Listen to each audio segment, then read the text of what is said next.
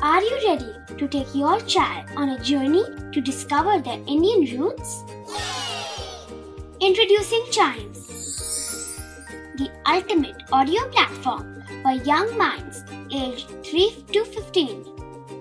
At Chimes, we believe in the power of storytelling to connect children to their cultural heritage. From captivating folk tales to colorful festivals to mesmerizing history, Chimes brings the rich stories of Indian traditions to life.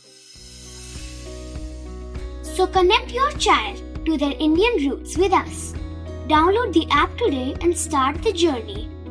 Search Chimes Kids Audio Stories and Podcasts app on Apple or Google Play Store. Chimes, audio that inspires.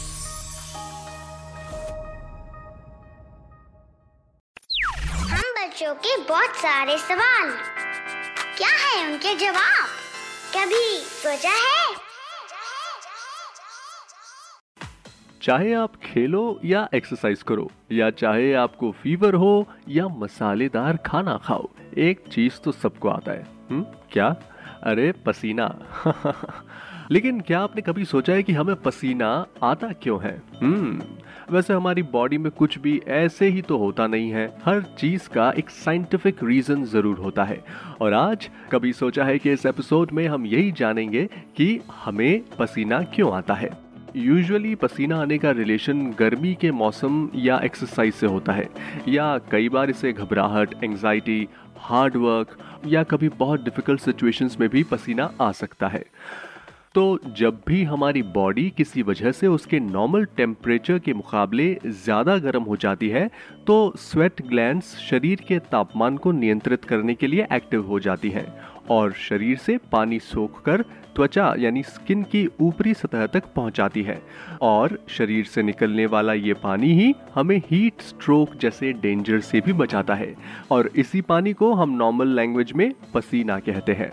Actually पसीना शरीर से निकलने वाली पानी की छोटी छोटी बूंदें होती हैं, जिनमें अमोनिया, यूरिया, नमक और चीनी आदि मौजूद होती है। हम्म। और पसीना आमतौर पर हमारे कुछ स्पेशल बॉडी पार्ट्स में ज़्यादा आता है, जैसे कि आर्मपिट एट्सेट्रा यहाँ एपोक्रीन ग्लैंड्स पसीना पैदा करती हैं, वहीं एक बैक्टीरिया भी बनता है, जिसके पसीने से इंटरेक्शन करने के कारण पसीने की स्मेल पैदा होती है।